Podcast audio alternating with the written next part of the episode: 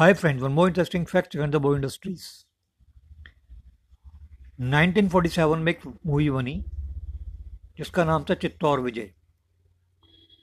उसमें एक लड़की ने काम किया जिसका नाम था मुमताज़ जहाँ देहलवी।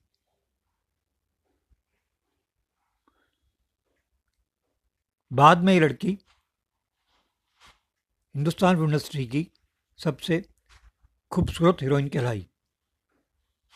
और मधुबाला के नाम से फ़ेमस हुई।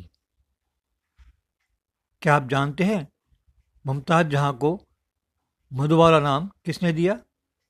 जी हाँ ये नाम उनको देविका रानी ने दिया। Thank you